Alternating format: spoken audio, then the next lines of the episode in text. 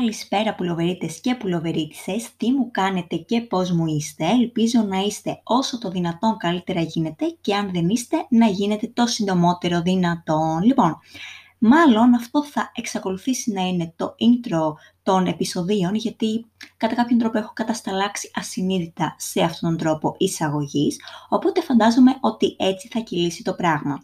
Και τώρα που είπα φαντάζομαι, νομίζω ότι δίνω και μια πολύ καλή πάσα για το θέμα που έχουμε σήμερα, που δεν είναι άλλο από την φαντασία.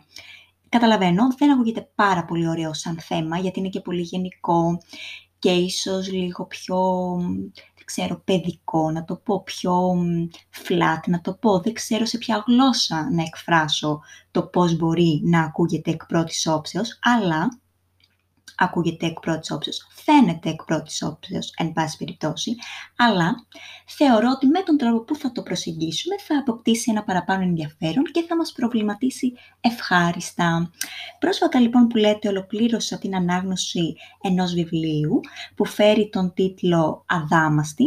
Είναι μιας Αμερικανίδας ε, συγγραφέως ε, και ουσιαστικά πραγματεύεται ένα κομμάτι της ζωής της, συγκεκριμένα μια μεγάλη αλλαγή που έκανε στη ζωή της, κυρίως στον οικογενειακό τομέα, στο προσωπικό αυτό κομμάτι της ζωής της και αναφέρει κάποια σημεία στα οποία θα ήθελα να σταθούμε, βασικά σε ένα από αυτά.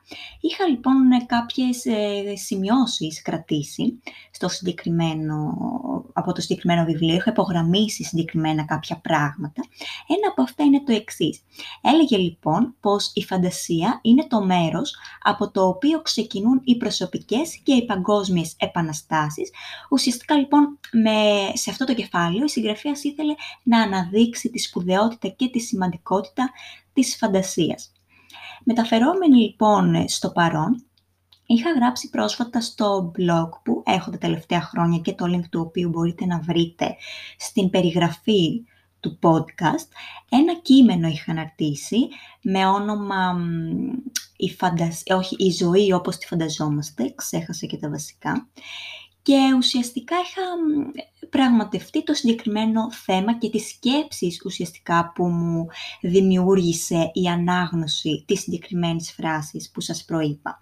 Όταν ανέβασα μάλιστα το συγκεκριμένο κείμενο στο blog, είχαμε 4 Μαΐου και φέτος, όπως ξέρουμε, είχε, είχε μεταφερθεί η εργατική πρωτομαγιά στις 4 Μαΐου, οπότε και εορτάστηκε σαν επέτειος, εν πάση περιπτώσει.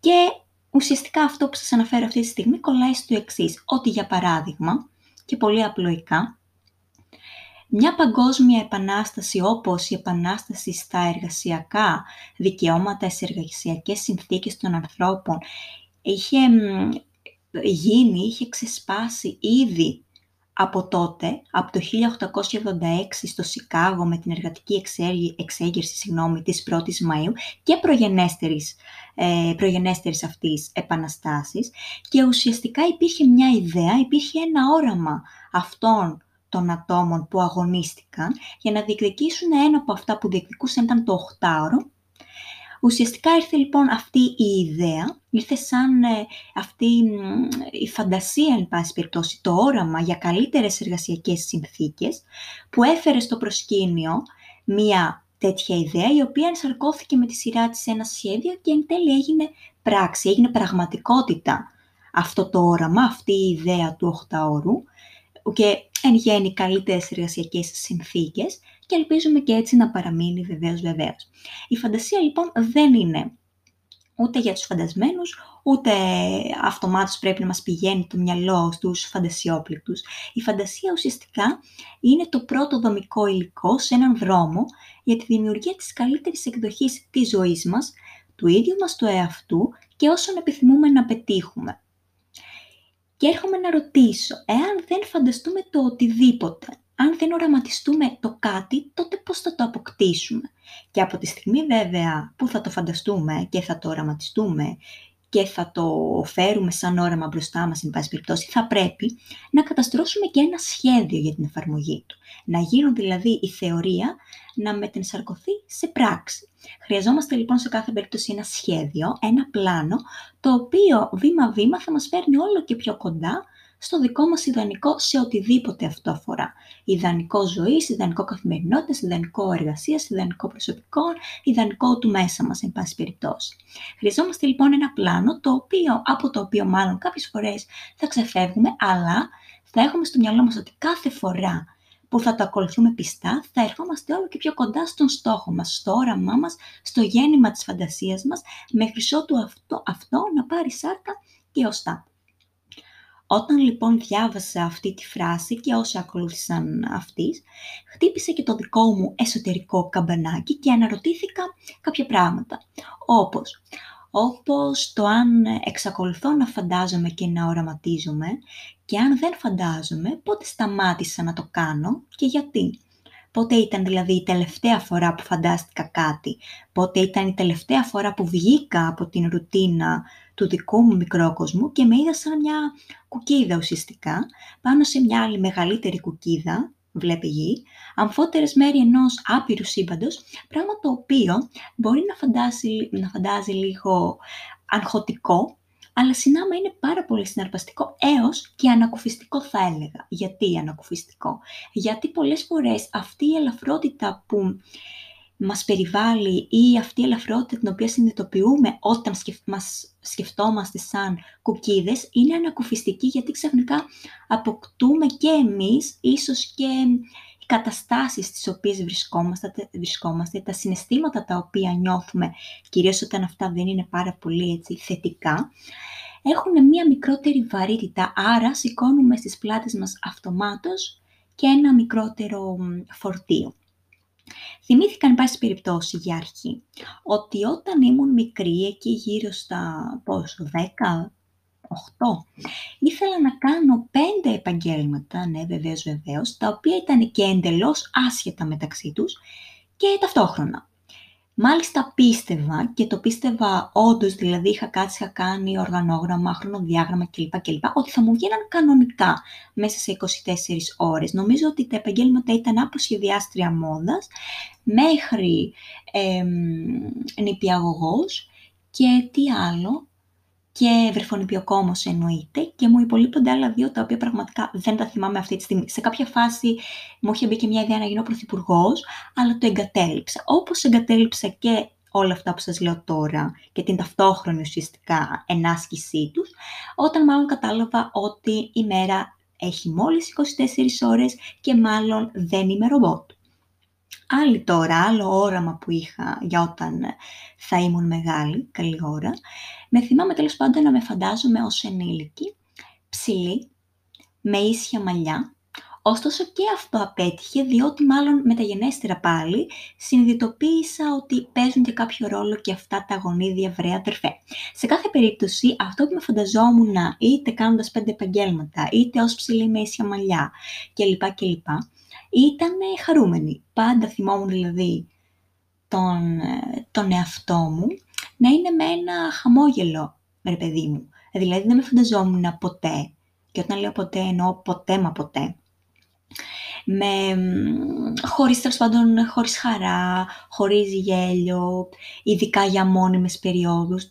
Δηλαδή είχα στο μυαλό μου ότι ο κανόνας και ουσιαστικά χωρίς καμία εξαίρεση θα ήταν αυτό το χαμόγελο, η χαρά κλπ. κλπ. και η αισιοδοξία.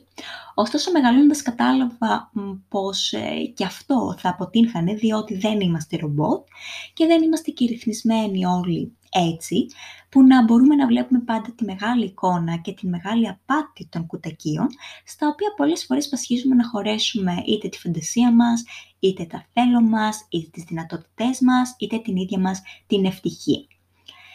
Τώρα, αν με ρωτούσες πώς με φαντάζομαι κάποια στιγμή στη ζωή μου, θα εστίαζα σε κάποια πρακτικά πράγματα και σε κάποια πιο, πιο εσωτερικά. Θα μας πεις τώρα τι μας τα λες αυτά. Πάρ' το ρε παιδί μου σαν μια εξομολόγηση από την οποία μπορείς να έχεις ένα έναυσμα προκειμένου να κάνεις εσύ τη δική σου έτσι, φαντασιακή σκέψη το δικό σου όραμα και αν ήδη έχεις κάνει κάποια από, τα οποία, από αυτά μάλλον τα οποία έχεις φανταστεί, σίγουρα θα υπάρχουν κι άλλα, κι άλλα, κι άλλα, κι άλλα. Και αυτή η απληστία δεν είναι κακή. Το να ονειρεύεσαι δεν είναι κακό κι άλλα, κι άλλα, κι άλλα. Ειδικά όταν αφορά ε, σε, όσον αφορά σε ιδέες, σε, σε ωραία πράγματα, δεν είναι κακό, δεν πειράζει να υπάρχει αισθητοσία στη φαντασία.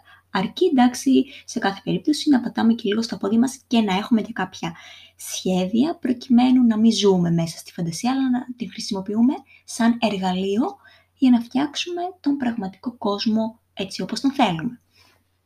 Τώρα λοιπόν όπως έλεγα, εάν με ρωτούσες πώς με φαντάζομαι κάποια στιγμή στη ζωή μου, όσον αφορά το πρακτικό κομμάτι, θα είχε να κάνει με το εξής. Δηλαδή, είχα το, τους τελευταίους μήνες δεν ξέρω αν ήταν και η κατάσταση που έτσι συνέβαλε σε αυτό με τον COVID και με ό,τι αυτό συνεπάγεται για το καθενός τέλος πάντων την ε, πραγματικότητα και την καθημερινότητα.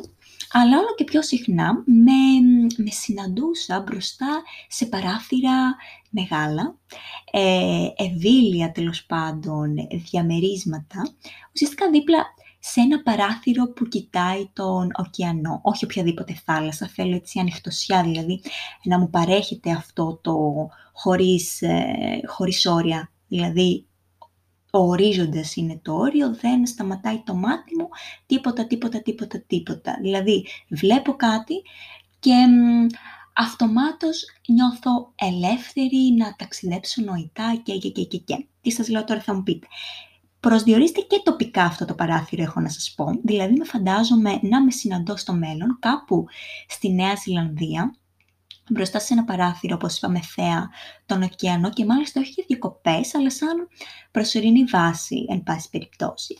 Μετά πάλι θα ήθελα να με συναντήσω κάποια στιγμή στη Νέα Υόρκη, σε ένα από αυτά τα διαμερίσματα από τα οποία βλέπει κανείς τη νύχτα τους ουρανοξύστες και όλα τα λαμπιόνια της πόλης, έτσι που αστράφτουν. Να ξημερώνει και να κατεβαίνω στους δρόμους, να χαζεύω τον τόσο κόσμο με τα τόσα διαφορετικά αντισήματα, να πηγαίνουν πάνω κάτω και να νιώθω πάλι έτσι τόσο μικρή, τόσο ανώνυμη, να νιώθω αυτήν την αβάσταχτη ελαφρότητα της ύπαρξης που λέει και μια ψυχή στο ομώνυμο βιβλίο.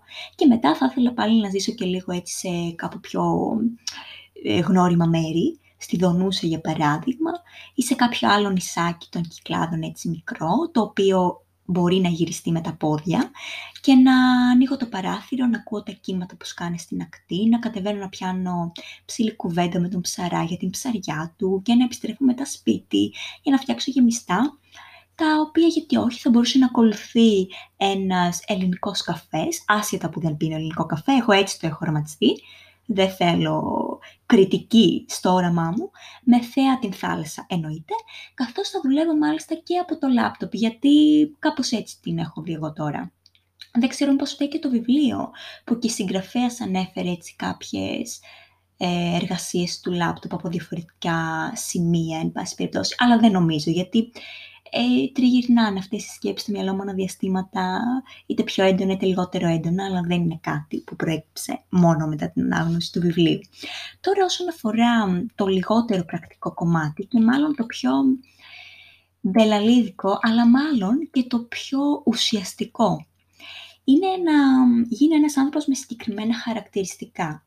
Δεν ξέρω σε τι ηλικία βρίσκεστε όσοι με ακούτε αυτή τη στιγμή, ούτε σε τη φάση, αλλά νομίζω ότι έρχεται κάποια στιγμή, κάποια φάση στη ζωή μας που δεν ξέρω από τι προσδιορίζεται για τον καθέναν, ούτε σε ποια ηλικία είναι πάνω κάτω, αλλά έχω την αίσθηση ότι είναι έτσι σίγουρα μετά τα 20 και πριν τα 30, σε αυτό το μεσοδιάστημα μετά τις σπουδές σίγουρα. Εν πάση περιπτώσει, όταν αρχίσεις να κάνεις κάποια βήματα στην ενήλικη ζωή, και όταν λέω ενήλικη ζωή, δεν εννοώ αυτή τον μετά τον 18, δηλαδή όταν γράφει ταυτότητα 18 και μία μέρα, αλλά όταν, εν πάση περιπτώσει, μπαίνεις πιο πολύ στις υποχρεώσεις της ενήλικης ζωής και λίγο στα πιο σκοτεινά της σημεία, αν θέλετε να το θέσω έτσι. Έρχεται λοιπόν αυτή η φάση στην οποία ίσως αρχίζεις και αναρωτιέσαι το τι χαρακτηριστικά έχεις σαν άνθρωπος, αν είσαι αυτός ο άνθρωπος που θέλεις να είσαι, γιατί ναι, έχεις συνηθίσει να είσαι αυτός ο άνθρωπος, αλλά εάν τον επαναξιολογήσεις είσαι ok με αυτό, τι κρατάς και τι πετάς από αυτόν ή τι είναι αυτό που θαυμάζεις σε ανθρώπους γύρω σου; Γιατί αυτό που θαυμάζεις σε ανθρώπους γύρω σου δεν σημαίνει ότι δεν, μπορεί, δεν μπορείς να γίνεις αυτό. Σίγουρα θέλει προσπάθεια και πρώτα απ' όλα θέλει επίγνωση των χαρακτηριστικών σου προκειμένου να φτάσεις στο σημείο να αναγνωρίσεις το τι θέλεις να γίνεις και να μπεις σε μια διαδικασία που σίγουρα θέλει πολύ χρόνο και πολύ κόπο ώστε να φτάνεις όλο και πιο κοντά σε αυτό. Όχι προσποιητά, αλλά ουσιαστικά δεν ξέρω αν γίνεται, θεωρώ όμως ότι γίνεται. Και από αυτά που έχω διαβάσει νομίζω ότι, όχι νομίζω, έχω καταλήξει στο ότι γίνεται, απλά θέλει, όπως είπα, πάρα πολύ χρόνο, πολύ κόπο και σίγουρα σοβαρή επίγνωση του ποιος είσαι για να φτάσεις να αλλάξεις κάποια στοιχεία σου και να γίνεις αυτό που θέλεις να είσαι. Όσον αφορά τώρα το δικό μου κομμάτι, με ενδιαφέρει πάρα πολύ, με ενδιαφέρουν πάρα πολύ, εν πάση περιπτώσει, γι' αυτό και θέλω να αποκτήσω τέτοιου είδου χαρακτηριστικά, οι άνθρωποι που μπορούν να διαχωρίσουν ποιες μάχες αξίζει να δίνουν και ποιες όχι, χωρίς να έχουν ενοχές και χωρίς να αυτοαμφισβητούνται συνεχώς. Γενικά, η αυτοαμφισβήτηση θεωρώ ότι προσφέρει τεράστιους αυτοπεριορισμούς και σε παραλύει σε τέτοιο βαθμό που δεν μπορείς να ξεχωρίσεις ή μάλλον οριακά μπορείς να ξεχωρίσεις τι είσαι εσύ και τι μπορείς να γίνεις. Εν πάση περιπτώσει, με ενδιαφέρουν επίσης πάρα πολύ οι άνθρωποι που έχουν ε, πάρα πολύ, όσο το δυνατόν, εν πάση περιπτώσει, περισσότερη κατανόηση και ενσυναίσθηση για τα πάντα γύρω τους, που είναι ήρεμοι και αποκομμένοι από κάθε τι και κάθε όποιον που έχει αποδείξει πως δεν τους ταιριάζει, δεν τους εξελίσσει, δεν τους κάνει να απολαμβάνουν την ελαφρότητά τους όπως αυτοί θα ήθελαν. Και αντίστοιχα θαυμάζω και θέλω κάποια στιγμή να φτάσω στο σημείο να γίνω ένας άνθρωπος λιγότερο δίστροπος και όσο το δυνατό πιο πιστός στις αξίες, όχι μόνο όμως αυτές που έχω μάθει, αλλά και αυτές που θα έχω ή έχω ήδη διαλέξει να πρεσβεύω. Και όχι μόνο θεωρητικά, αλλά και πρακτικά.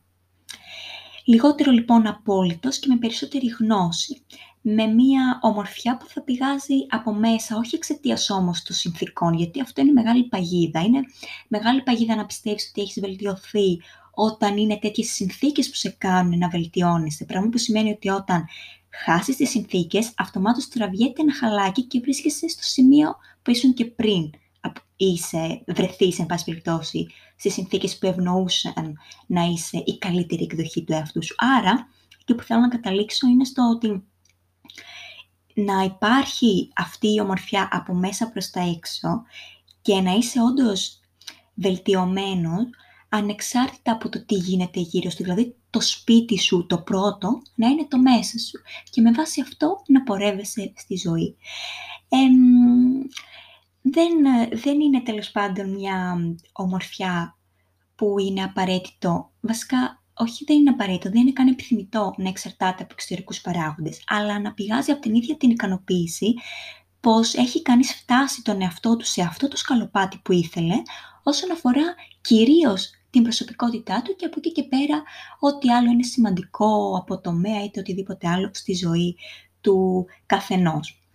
Εν πάση περιπτώσει, πολλές, ε, πολλές φορές είναι πάρα πολύ εύκολο να μένουμε στη θεωρία ή τέλος πάντων να απογοητευόμαστε επειδή αυτομάτως δεν φτάνουμε στο σκαλοπάτι που θέλουμε και άρα να, να χωλαίνει τέλος πάντων όλη αυτή μας η προσπάθεια και να θεωρούμε ότι κάθε μικρή πράξη δεν έχει αξία. Για παράδειγμα, πρόσφατα πήρα την πρωτοβουλία και δεν το λέω για να, για να δειχτώ, γιατί δεν δεν είναι ότι το κάνω πάρα πολύ συχνά, ούτε πάντα. Απλά ήταν κάτι το οποίο θέλω να το αναφέρω για να υπενθυμίσω ότι ο καθένας από όπου μπορεί να πιαστεί και σε όποιο κομμάτι τον ευαισθητοποιεί μπορεί να κάνει το ελάχιστο ανεξαρτήτως αποτελέσματος, αλλά αυτό το ελάχιστο είναι αυτό το κάτι που χρειάζεται για να κάνει και το κάτι παραπάνω και να φτάσει και τον ίδιο τον εαυτό του σε ένα σημείο που θα πει ότι αυτά που λέω και αυτό που θέλω να είμαι το δείχνω και στην πράξη. Για παράδειγμα, είχε υποθεί σε μια εκπομπή σε τηλεοπτικό σταθμό κάτι το οποίο θεωρώ ανεπίτρεπτο να λέγεται, ειδικά σε περιπτώσεις που φύγονται ανθρώπινα δικαιώματα που προσβάλλονται θύματα κλπ. κλπ. Υπό άλλες συνθήκες θα το προσπερνούσα όπως κατά πάσα πιθανότητα κάνουν και οι περισσότεροι διαφορετικά. Θα υπήρχε φαντάζομαι και κάποια παραπάνω επιφάνεια στο όλο θέμα. Αυτό λοιπόν που έκανα ήταν να μπω στην αντίστοιχη σελίδα που υπάρχει στο Εθνικό Συμβούλιο Ραδιοτηλεόρασης και να υποβάλω ένα, μια αίτηση παραπώνων αναφέροντας το ποιο είναι το πρόβλημά μου, εν πάση περιπτώσει, σε ποια εκπομπή αναφέρομαι κλπ. κλπ. Θα ήταν σίγουρα πιο εύκολο και λιγότερο χρονοβόρο, γιατί πήρε μία ώρα, να μην ασχοληθώ καθόλου, να ανεβάσω ένα post στα social media, να το πω με την παρέα μου και να το συζητήσω ή τέλος πάντων να το σκεφτώ και να το αγνοήσω και να πάω παρακάτω. Ωστόσο, ήταν σημαντικό αυτό το ελάχιστο κυρίως για εμένα. Εκεί κολλάει αυτό που θέλω να πω. Δηλαδή, αυτό το ελάχιστο που έκανα με έκανε να νιώσω ότι φέρνω έστω λίγο ρε παιδί μου, έστω 0,1 πιο κοντά τον εαυτό μου σε αυτό το σκαλοπάτι που θέλω να είναι όσον αφορά τα πράγματα που συμβαίνουν γύρω του και τα πράγματα τα οποία, στα οποία θέλει να δει αλλαγή. Δηλαδή έχω βαρεθεί και από τον εαυτό μου και από τους πάντες γύρω μου, γιατί καλώς ή κακώς οι πάντες το κάνουν αυτό απλά άλλοι λιγότερο και άλλοι περισσότερο, το να γκρινιάζουμε για πράγματα που δεν αλλάζουν, την ίδια στιγμή που δεν κάνουμε απολύτως τίποτα για να αλλάξουν. Και θυμώνω πρώτα απ' όλα με τον εαυτό μου. Γι' αυτό και το αναφέρω αυτό. Δηλαδή όταν το έκανα, ένιωσα ένα τσικ πιο κοντά σε αυτό που θέλω να είμαι. Δεν έγινε αυτομάτως, ούτε θα γίνω, ούτε μπορώ να πάρω όλες τις εκπομπές και να το κάνω στα πάντα, σε ό,τι κακό σκήμενο δω μπροστά μου, να το αλλάξω. Ούτε μπορώ να βγαίνω, για παράδειγμα ένα άλλο, με το περιβαλλοντικό θέμα, να βγαίνω σε όλες οι γειτονιές της Ελλάδας, να μαζεύω σκουπίδια κλπ. κλπ. Αλλά κάποιες μικρές τέτοιες πράξεις είναι σημαντικές. Γιατί; Γιατί γίνονται αυτομάτως η βάση και το θεμέλιο από τα οποία κάθε στιγμή και κάθε φορά θα είναι ο βατήρας μας, εν πάση περιπτώσει, για να κάνουμε και το κάτι παραπάνω. Και αυτό το κάτι παραπάνω θα προστίθεται με το κάθε επόμενο παραπάνω και κάποια στιγμή θα βγάλουν κάτι ορατό. Μία ορατή αλλαγή που αν συμψηφιστεί σε αυτό ότι δεν θα το κάνει μόνο ένας, αλλά θα το κάνουν όλο και περισσότεροι, αυτή η αλλαγή θα γίνεται όλο και περισσότερο ορατότερη και ορατότερη και ορατότερη, ώσπου κάποια στιγμή θα δούμε κάτι να αλλάζει. Αυτό που θέλουμε να αλλάζει. Ξέρετε, πολλές φορές είναι πολύ πιο εύκολο να μένουμε, να εμένουμε και να επαναπαυόμαστε στο ποιοι είμαστε από τη φύση μας ή εξαιτίας των ερθισμάτων μας, είτε από την οικογένεια, είτε από την εκπαίδευση που έχουμε λάβει, είτε από το περιβάλλον το οποίο έχουμε χτίσει ή έτυχε να μας περιβάλλει και μάλιστα να πιστεύουμε εξαιτίας της προκατάληψης, της επιβεβαίωσης που είχαμε μπει και σε προηγούμενο επεισόδιο, πως όντως είμαστε το καλύτερο που μπορούμε, γιατί συνεχώς ψάχνουμε πράγματα, ιδέες, απόψεις άλλων που μας επιβεβαιώνουν. Ωστόσο, νομίζω πως πέρα από ενδιαφέρον έχει και ιδιαίτερη αξία, αφού καταλάβουμε ποιοι είμαστε ή έστω αποκτήσουμε, όπως είπαμε πριν, επίγνωση κάποιων έστω χαρακτηριστικών και του τρόπου με τον οποίο σκεφτόμαστε, να περάσουμε και στην επόμενη ερώτηση, που είναι και το ποιοι θέλουμε να είμαστε, όχι πλέον φύση, αλλά και θέση. Γιατί από ένα σημείο και μετά, το ποιος είσαι θέση είναι αυτός που πραγματικά είσαι και όχι αυτός που είσαι φύση. Γιατί; Γιατί το τυχαίο είναι τυχαίο. Εκεί όμως που εσύ επεμβαίνεις για να αλλάξει είτε τον εαυτό σου, είτε το κάτι, το οτιδήποτε γύρω σου, είναι εκεί που έρχεται αυτό που χτίζεις. Η ίδια σου η προσωπικότητα, οι επιλογές που κάνεις είναι ουσιαστικά αυτό που φέρεις. Και αφού λοιπόν φανταστούμε το ποιοι θέλουμε να είμαστε και το πού θέλουμε να συναντήσουμε τον εαυτό μας στο μέλλον, είτε τοπικά, είτε σε θέμα κατάστασης, είτε επαγγελματικά, είτε σε οποιονδήποτε τομέα, μπορούμε, να, μπορούμε συγγνώμη, να κάνουμε και κάποια σχέδια για το πώς αυτό θα μπορούσε να επιτευχθεί. Θα μου πείτε ότι είναι πάρα πολύ θεωρητικό, έτσι, και συμφωνώ. Όπως και όλος ο παραπάνω φαντασιακός ίστρος, ό,τι είπα προηγουμένως. Όμως θέλω να κάνω κάποιες ερωτήσεις και με αυτές θα κλείσω το επεισόδιο. Πόσο συχνά σκέφτεσαι, ναι, εσύ που με ακούς τώρα, πόσο ωραία θα ήταν να ζούσες κι άλλες ζωές επί γης, ή έστω να ζούσες για λίγο σε κάποιο παράλληλο σύμπαν για να κάνεις αυτά που θες και πιστεύεις ότι δεν μπορείς να κάνεις τώρα; Ή πόσες περισσότερες πιθανότητες δίνεις να γίνει κάτι που δεν έχεις καν φανταστεί από το να γίνει αυτό που έστω έχεις φανταστεί; Με αυτές θα κλείσω. Θα σας συναντήσω σε ένα επόμενο επεισόδιο. Μέχρι τότε να είστε καλά και να προσέχετε τους εαυτούς σας. Εις το επανειδήν.